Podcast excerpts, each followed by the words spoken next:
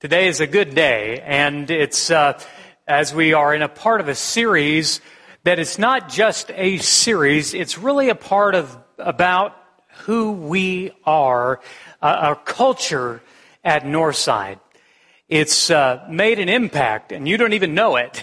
It's made an impact because generations of the Northside family are responsible for where we sit today, for where we are today, for not it just being about them, but about their faith and their trust in a mighty God and his faithfulness in all things. This faithfulness is about using God's gifts for God's glory. Last week we talked about the gift of time, a gift that we sort of take for granted, that we assume will always be there. And we said if you're wise, you don't waste your time. If you're prudent, you prioritize your time. And if you're smart, you learn to savor it. You learn to sit on the porch swing a little bit and just enjoy the time that God's given you. So lately at the Levering household, my lovely children have been really into this game. Perhaps you know this game. It is the game that will show up on the next slide. It is the game known as Monopoly. They always, they love to play each other, Tyler and Grace do, but they really want to play the big man, and that's me.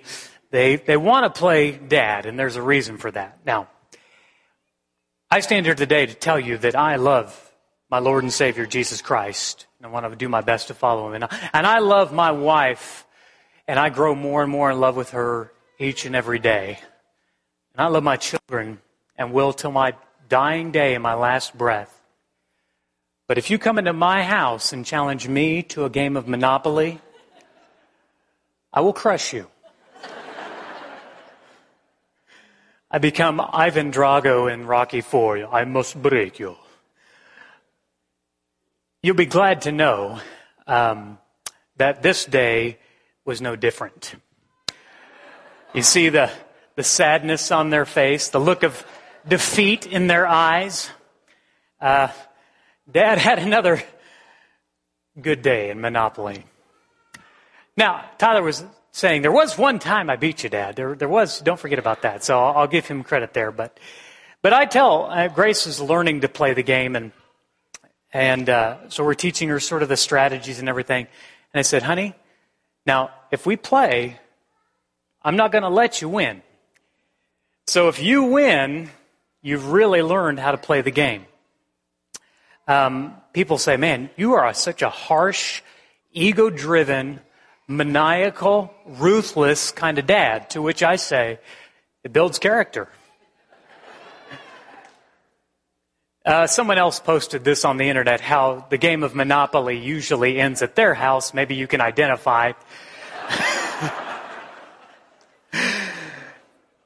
Here's what I love about Monopoly. The crazy thing about Monopoly is that it's really a game about stewardship. If you make the right choices, that'll end up blessing you. Yeah?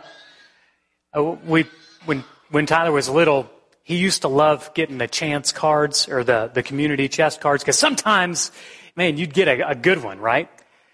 And he's learned now that there are three ways to win in Monopoly. The first is luck. The second is income. The third is buying property. And he, of course, knows the one of those ways that always works. He understands the concept of the game. But when you're playing, you can also make the wrong choices. You can spend all your money way too quick. You can buy up all the properties haphazardly. You can buy no properties. It can be really challenging, and it can be costly to you. But it's a stewardship game. And the nice thing it is that it is a game, although it's a game that my wife hates. She just says, I'm just going to stand back and watch. You make the children cry again. This morning, if you can look at that picture, and you would say that picture pretty much represents your financial condition, today's lesson is for you. Today, we're going to talk about money. And I know people, for some reason, don't like talking about money, but that's not true with God. He actually loves talking about money, talks about it a lot. And there's a reason for it, but let me remind you of the key verse in this series, 1 Corinthians chapter 4:2, which says, "Now it is required that those who have been given a trust must prove faithful." What God has poured out to you should overflow from you. That's true in your time. It's true with your treasure. It's true with your talents. It's true with your relationships. It's true with your family. God gives us so many blessings, but with those blessings come an expectation of faithful stewardship. And so today we are talking about our treasure, being faithful with it. Why? Now you sit there as you listen to me talk, you think, oh man, must be short in the budget. Or you're a guest here this morning, you're like, man, I hate coming to church. They're always talking about money. Or you think, man, they must be trying to raise money, going to build a multi-million-dollar facility and all that. Nah, we're not talking about it for any of those reasons. We're talking about it because God calls us, 1 Corinthians 4:2, to be faithful stewards. And because, and here's the thing, money is such a huge heart issue. I don't know if you have a wallet or a purse. If you do, take it out for just a second. Go ahead. I'm holding my phone because I'm one of those weird people. I don't carry a wallet. All my cards are right here in my phone case. So it's a wallet. It's a phone wallet. Okay. As you have that in your hands, can you just for a second, if you've got it, if you're following the preacher's instructions and not just being a passive-aggressive rebel, refusing. But if you have that out in your hands, do you know why it is that Jesus talked about all the contents of your wallet or your purse? You know why the Bible has so many scriptures? In fact, it speaks about money more than any other topic. Someone did by one count over 2,000 of the 31,000 Bible verses are about money. Do you know why that is? Because when it comes to money, this is really a matter of this. And here's the issue. Just like you all, whether you want to admit it or not, have issues right here. We all do. A lot of us have issues when it comes to our wallets. When it comes to money, we've all got issues. So let's talk about what those issues are. The first is greed. You see, money really is not a problem. Money is an intangible. It's green pieces of paper. It's coins. It's digital currencies. It's numerals on your banking app. That's not the problem. You might hear people misquote the Bible. They'll say, well, you know, the good book says money is the root of all evil. And so people who have lots of it must be all sorts of evil. No, that's not true. They don't know the scriptures. Let's turn to the scriptures. 1 Timothy chapter 6, verse 10 is actually the scripture that they are misquoting. Now, if you don't know the scriptures too well, just turn to page 1,272. You'll get there just the same way in this Bible. Well, page 1,272, the scriptures say this: "For the love of money is a root," not the root, "is a root of all kinds of evil." The Apostle Paul writes, "It is through this craving that some have wandered away from the faith and have pierced themselves with many pangs." You say, money is not my problem. I love of money is not my problem. I don't have any money. You got to have money before you can love money. And that's not my problem. No, hold on. Whoa. Greed is not just a rich man's sin. Greed is the reason people will line up when that billboard there on Kellogg gets to several $100 million, maybe even surpassing $1 billion. And they'll go take some of their hard-earned money and just put it right down on the counter. And they'll take money out of their food budget and out of their kids' college education. Why? Because they like to be entertained? Nah, because they're greedy. Most of the people who play that silly game can't afford to do it. And by the way, if you support that with your dollars, what you're doing is helping exploit poor people. It offends God. It's wrong. But it's greed. That's what the lottery works on. Greed, you see, is not just a rich person's sin. You can have plenty of money. It's quite all right. The problem is when you let your money have you. When you try to dream up schemes of how to scam people, how to do a little bit of work for a lot of money, how to cheat the game, how to work the system. All of that is a process of greed. And that's a big issue. You can be broke and greedy. You can be rich and greedy. The problem is not how much you have. The problem is the heart of the person who has it. So we got to be careful with that. If you are like the man who came to Jesus, the Son of God, and he said, "Hey, Jesus, could you act as the executor of my estate and order my brother to split the inheritance with me?" He came to the living Son of God. He could have asked him for anything. You know what he asked him for?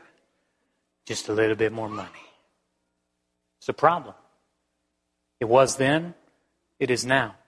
I have no doubt there are people in our pews who struggle with greed. The second money issue is debt. Debt, from a financial perspective, is enslaving yourself financially to another.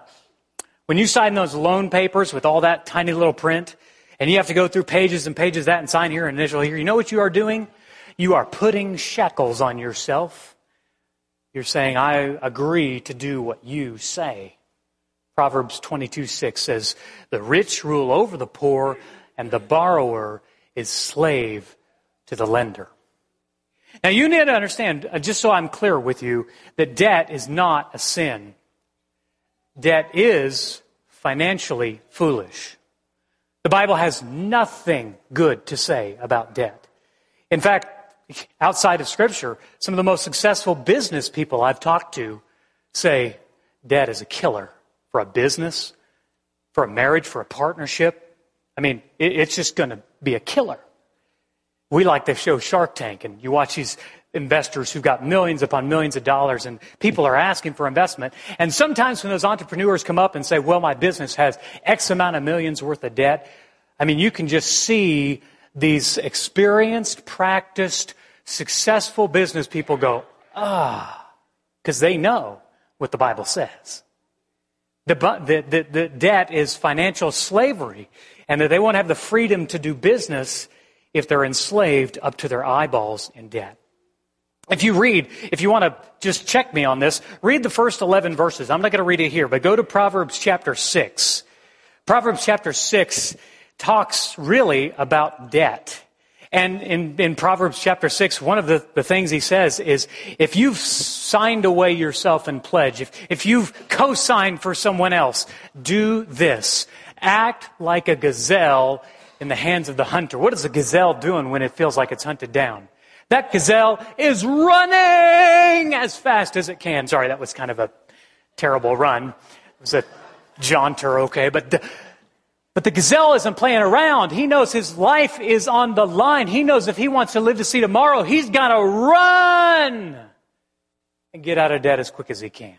And the proverb says, if you're in that situation, work and don't allow any sleep to come to your eyelids. Do whatever you got to do to get out of debt and set yourself free from your master. Jesus would later say that no one can have two masters. He'll either hate the one and despise the other. When you are slave to MasterCard, ironic that they named it that way, when you have discovered bondage, makes it hard to keep your focus on Jesus when you got your focus on your payments. It enslaves you. Okay, again, it's not a sin, but it just makes you a slave to another. Don't enslave yourself. You say, well, yeah, but I got mileage points, and I got hotel points, I got all these free airline tickets. You're trying to justify your slavery to me.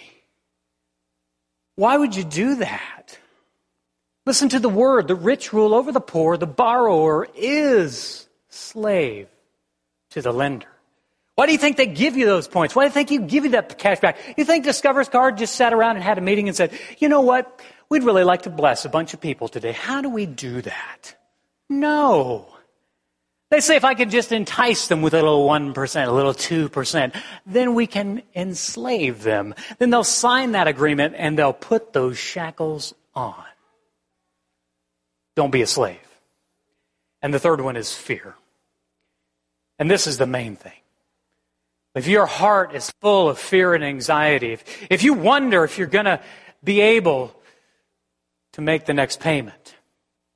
So some people, because of their financial condition, it sort of looks like this. Some people, because of their financial condition, it sort of looks like this. Some people, because of their financial condition, sort of looks like this. They have overloaded the mule, baby. They got no plan. They got no emergency fund. They don't know how they're going to send their kids to college. They got no retirement. They're going to work themselves right into the grave.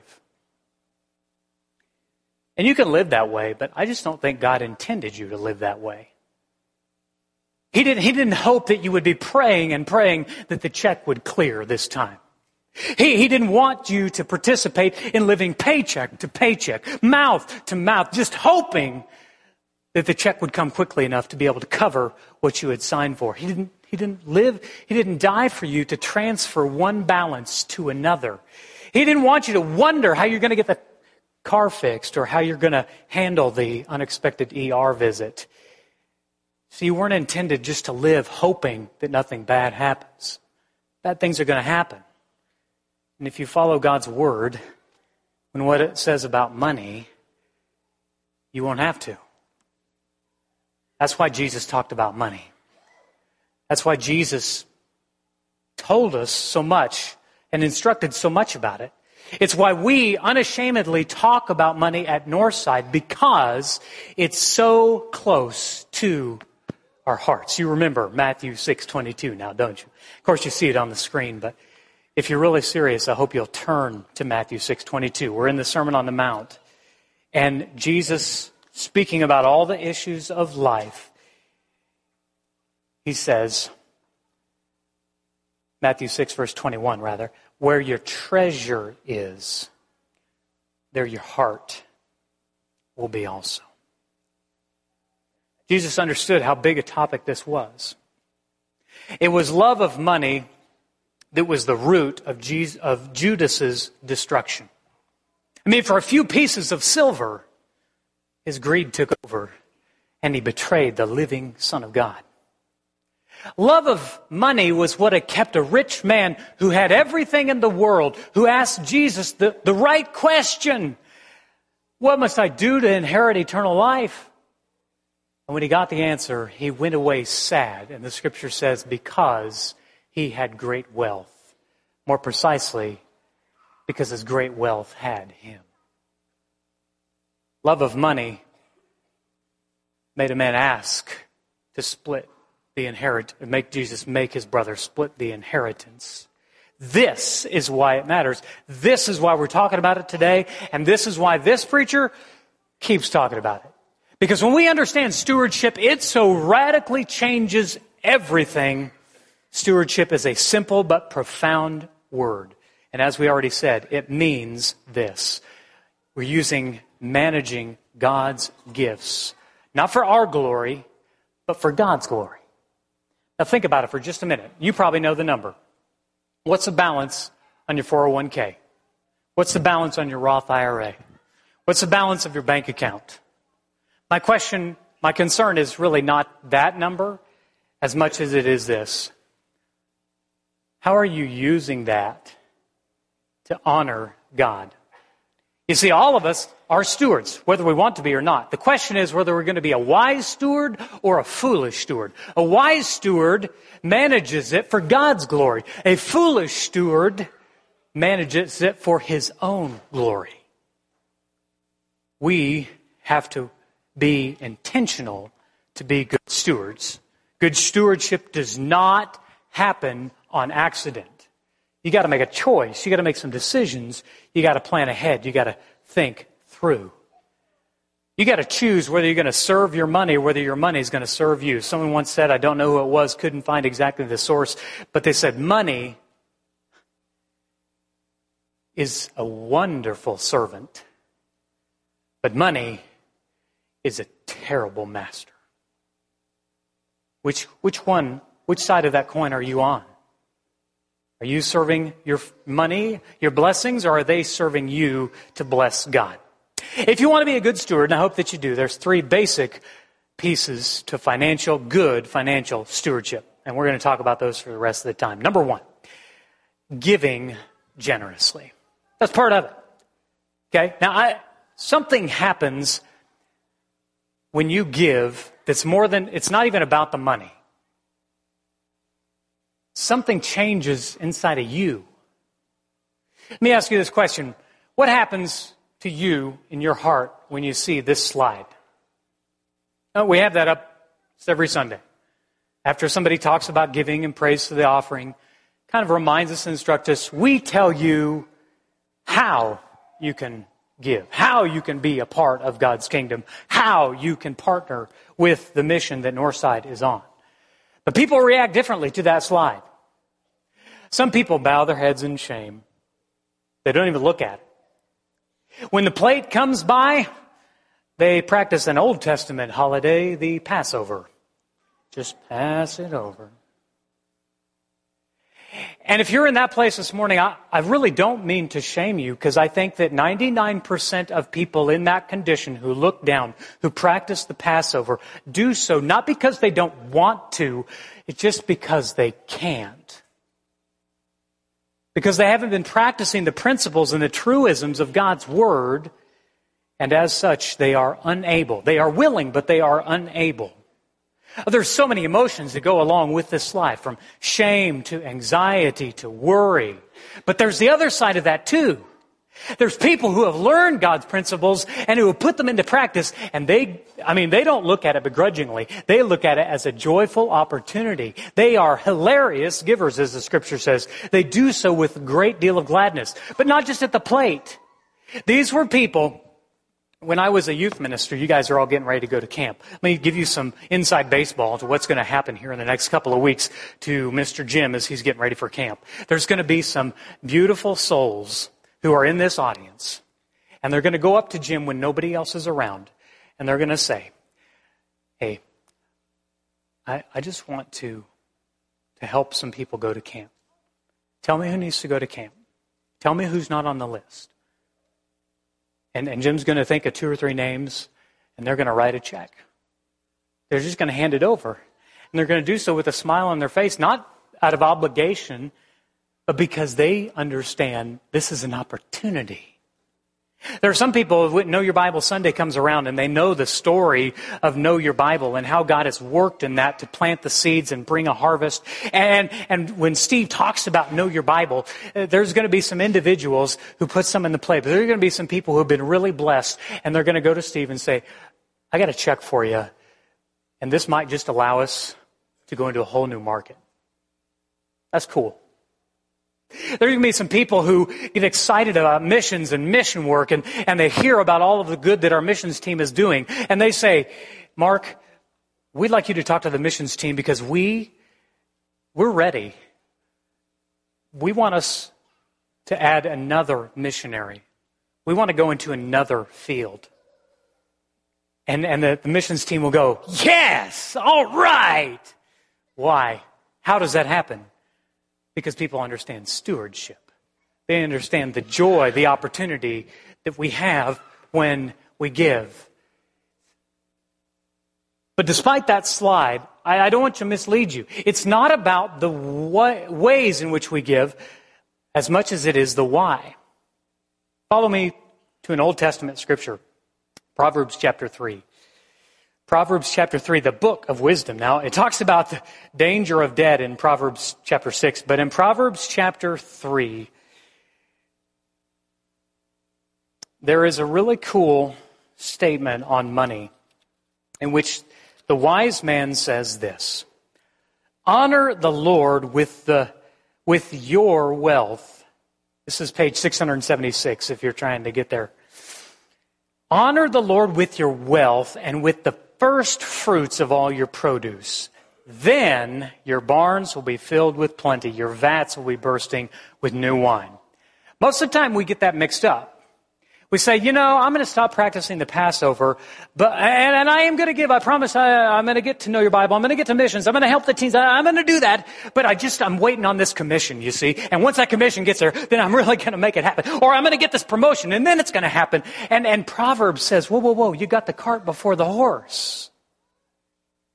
You're doing it in the wrong way. Honor the Lord with your wealth and if you're underlining, with the first fruits of your produce. Then your barns will be full. Then your vats will be overflowing. Now, we're not getting into prosperity gospel. We're just talking about basic principle. When you sit down to make your monthly budget, top line ought to be God. Top line. That's where the rubber meets the road. That's when you are showing really, truly, if you trust Him. Well, I don't know if I'm going to be able to make all my payments. I don't know. I can just barely pay. Wait a second. Are you honoring the Lord and trusting Him with the first part instead of the leftovers? If God doesn't need our money, you've heard preachers say that, then why does He want it? Why does He even care? Because giving changes us. We talk about giving. It's not about the budget. It's not about raising money. It's not about us at Northside. We want you to experience the change that God does in our hearts. Go back to the New Testament now if you're still following along, and I appreciate those of you who do. We're going to go to Hebrews chapter 13, verse 5. Hebrews chapter 13, verse 5. Keep your life free from the love of money and be content with what you have. For He has said, I will never leave you nor forsake you. Giving changes us because as we give it away, we're reminded that it wasn't ever ours to begin with. It came from Him. And so giving keeps us from greed. It's the antidote to greed. If you're a person I talked about earlier that really struggles with greed, and like you have that greedy heart and you hide it pretty well, but you obsess about the balance in your retirement account, you like to have a little extra money, you're always obsessed about not having enough, maybe you're susceptible to greed. The antidote to that is always generous giving. Because it keeps you from the love of money and it helps you trust in the promises that He will never leave you. Can I tell you some bad news? Stock market's going to go down. Yeah, it's going to happen. Not an if, but a when. When you're trusting in the stock market on the way up, you're going to have a hard time on the way down. You got to trust Him and know that the market's never going to bottom out on the Messiah. He's always going to be there. He'll never leave you or forsake you. Paul said to Timothy in 1 Timothy chapter 6, he's talking to a young preacher here, and he says this, command the rich. Now, some of you tune out because you're like, that ain't me, I'm rich. Listen, if you're living in America this century, this year, you, my friend, are rich. I don't care what your financial condition is. You ain't worried about where your next meal coming from. You have a roof over your head. We're so blessed. He says this to you and me. Command the rich to be rich in good deeds, to be generous, and to willing to share. The scripture that was read for us was slightly off this morning. I just put the wrong, that was all on me. But 2 Corinthians chapter 9, verses 6 through 8. This is what Paul wrote. Remember this, whoever sows sparingly will also reap sparingly. Whoever sows generously will also reap generously. Each man should give what he's decided in his heart to give, not reluctantly, not under compulsion, for God loves a cheerful giver, and God is able to bless you abundantly so that in all things, at all times, having all that you need, you will underline this word, please. abound in every good work. Don't you know that when you show your trust, when you put him first, and I'm talking about where it counts in your wallet, that God's going to abound to you every good work. God blesses the giver more than the receiver. And we know Acts 20:35, Jesus said, "It is more blessed to give than to receive." That sounds so weird, but I can just tell you, as a person who didn't, in his spirit, wasn't a natural giver. I mean, I struggled with giving for a long time. But I was given a wife who's a giver, who has a father who's a giver. And that's their language. And she and her dad have both taught me that there is way more blessing when I'm able to bless someone. There's way more blessing that comes to me than ever the person on the receiving end of that. And when you're there, it's a beautiful thing. How is this? Why does this work? Let's get real for just a second. Tyler and Austin, come here. Oh, so glad that you guys chose to match today. That's really nice. Blue shirt, blue jeans. Okay. What I want you guys to do, because I'm going to give you a blessing, okay? So what I want you to do is to put your hands out to receive that blessing, okay? This blessing, by the way, is going to be exactly equal, okay? I'm going to give, I think it's like $30 to Tyler. And to Austin, I'm also going to give $30. Now, I've blessed you with that. And what I want you guys to do is to represent what happens to us when we receive God's blessings. What happens to us is there's two different reactions. One is we forget. We foolishly think that it's about the blessing or it's about the blessee. And so, as Tyler's going to show, we take hold of that money and we grab hold of it tightly. Grab it. Just, you're mad. You lost a Monopoly yesterday, dude. Hold on to it, man. Grip it. Don't let it go. Hold it close to you. Or, hold that pose right there. No, hold that pose, man. Okay. Or, you receive it with joy. So smile, there you go. If you're happy, don't forget to tell your face, okay? All right? You receive it with joy, but you just keep an open hand, okay? Both hands, for illustrative purposes, okay? You just hold out that blessing because you are, as the scriptures say, generous and willing to share. Question for all of you watching this and those of you watching online. Into which hands, as the blesser, am I more likely to give more blessings? This guy? Sorry, you lose again. Or this guy? You see, that's cute when we use teenagers and we talk about money, but more of us than we realize fall into these categories. And I wish I asked you not just to do a heart check this morning, I want to ask you to do a hand check this morning. How do your hands look when God gives you a blessing? Is it all about you? Is it all about having more? Is it about holding on tight? Is it about not letting go? Or is it understanding that it never was yours to begin with? That it's his, that he gave to you because he's good. He's a good, good father. And he wants to pour more back into your hands if you'll just have the right heart. As his father, I love both my children. But the blessings are going to be more easily received to the one whose hands and whose heart are open. That's how giving changes us. That's why it matters so much more than you realize. When you see that slide or see that plate, what's happening is not just a hand position, it's a heart position. Now, poor lowly preacher, I'm not giving you my money. Hold on just a second, though. The money I gave you is my Chick-fil-A fund. Oh, no. Goodness, can't even get my blessings out here. But I want to give you more blessings, okay? So what posture should your hands be in? Hey, it's like they're teenagers or something. Their parents are like, they know that posture's not a problem, okay?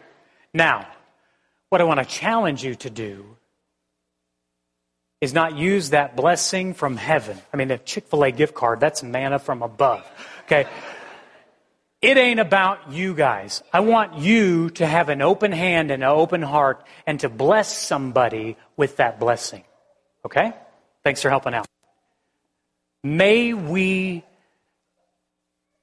give generously. Second, save diligently. Saving is wise. The book of wisdom, Proverbs, mentions the importance of savings several times. And it's not just about saving for no purpose, but it's with a purpose. Proverbs 13:11 says, "Wealth gained hastily will dwindle, but he whoever gathers little by little will increase it." Proverbs 21:20, "Precious treasure and oil are in the wise man's dwelling, but a foolish man devours all he has."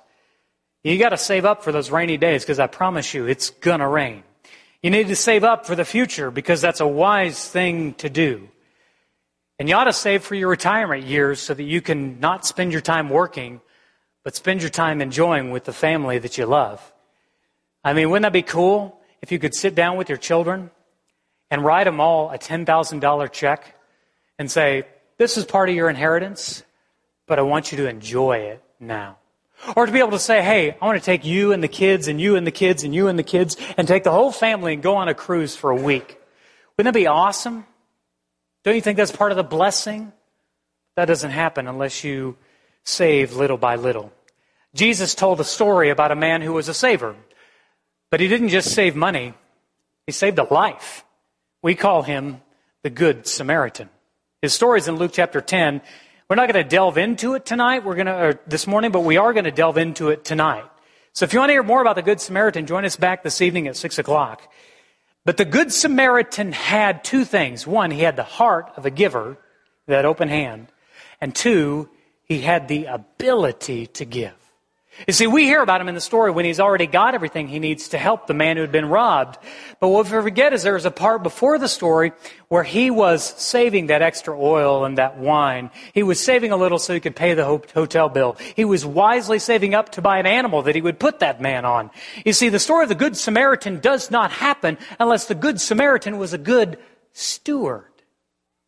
So may we not forget it, to save diligently. But finally, and the final priority, is to spend wisely. Solomon once wisely observed this in Ecclesiastes chapter 5, verse 19.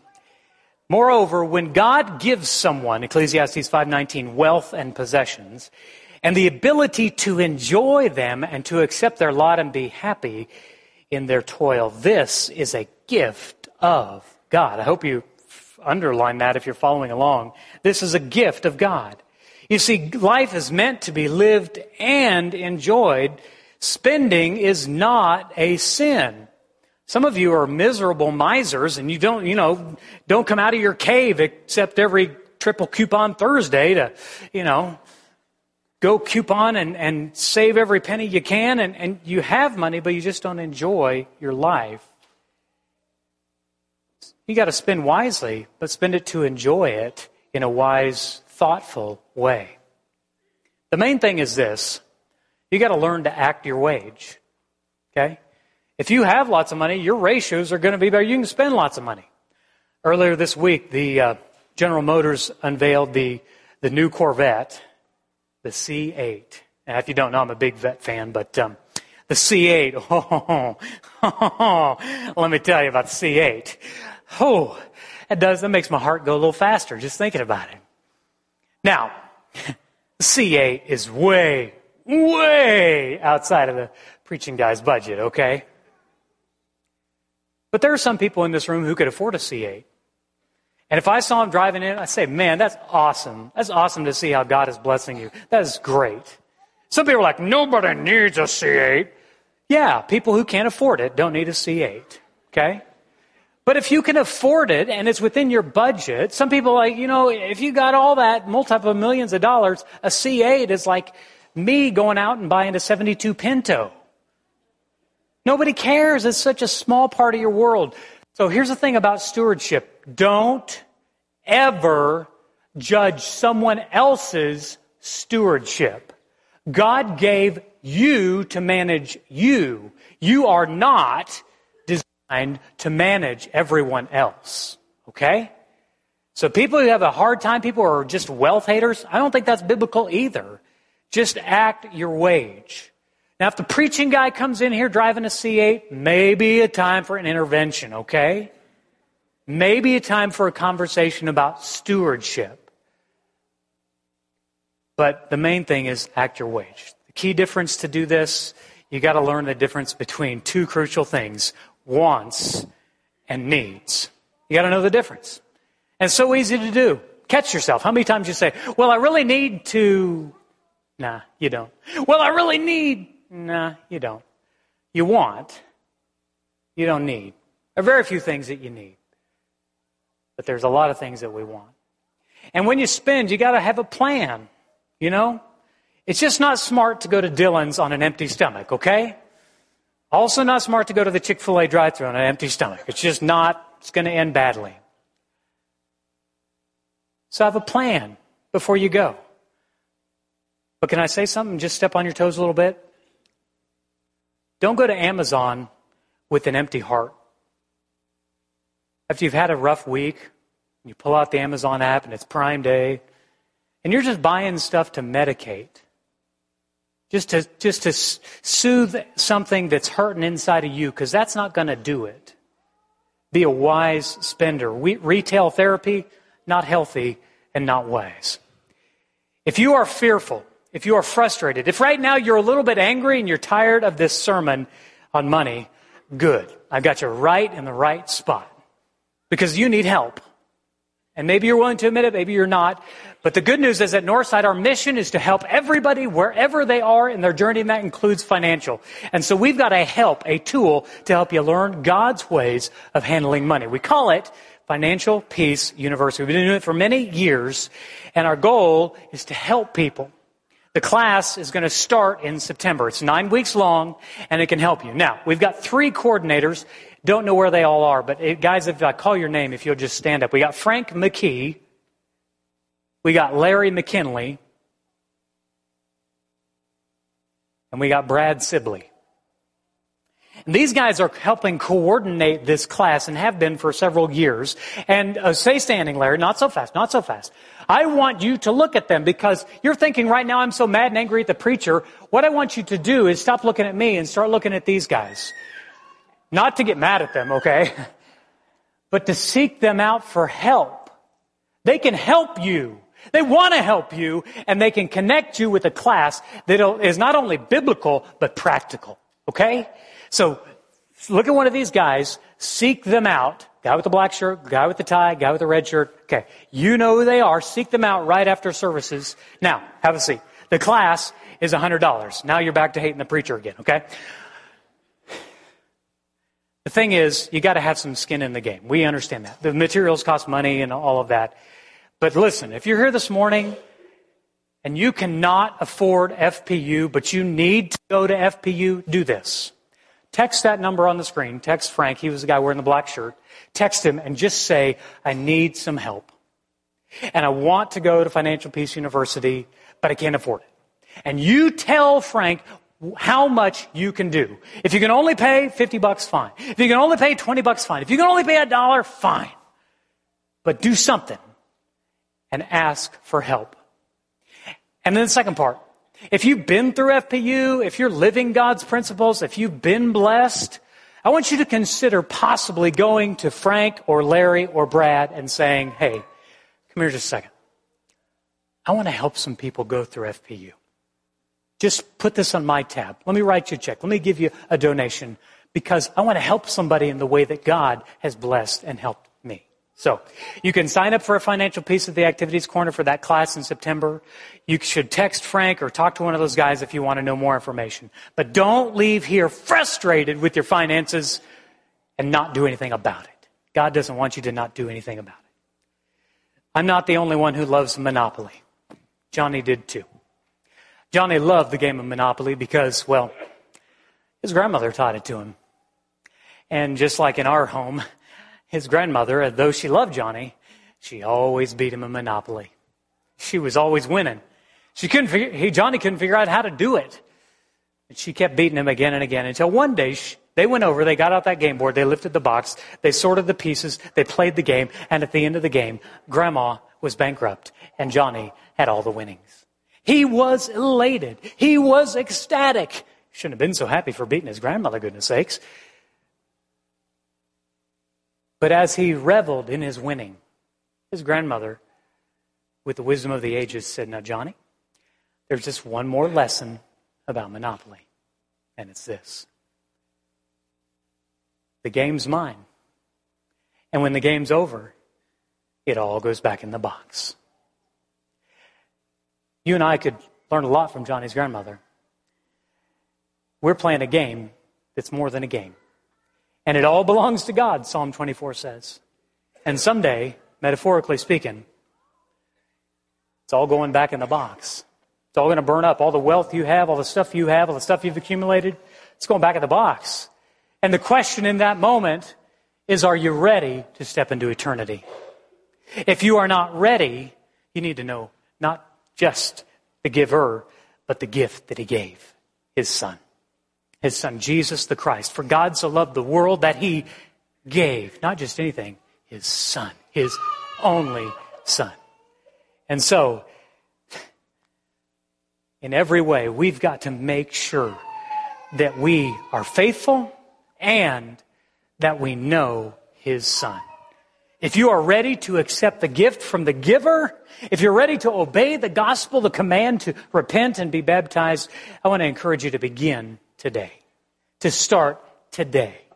Now, we've been talking about the stuff of life, money and stuff, but I want to talk to you about the stuff of eternity. Don't miss this moment and miss out on the greatest gift ever given, not just you, not just me, but all of us, all the world, the gift of Jesus. But it's up to us. It's in our hands whether we're going to accept it. The decision now is yours. We're going to sing a song. As we sing that song, I hope you make the right one. Please sing with us as together we stand and sing. Keep your hands open and keep your heart open too.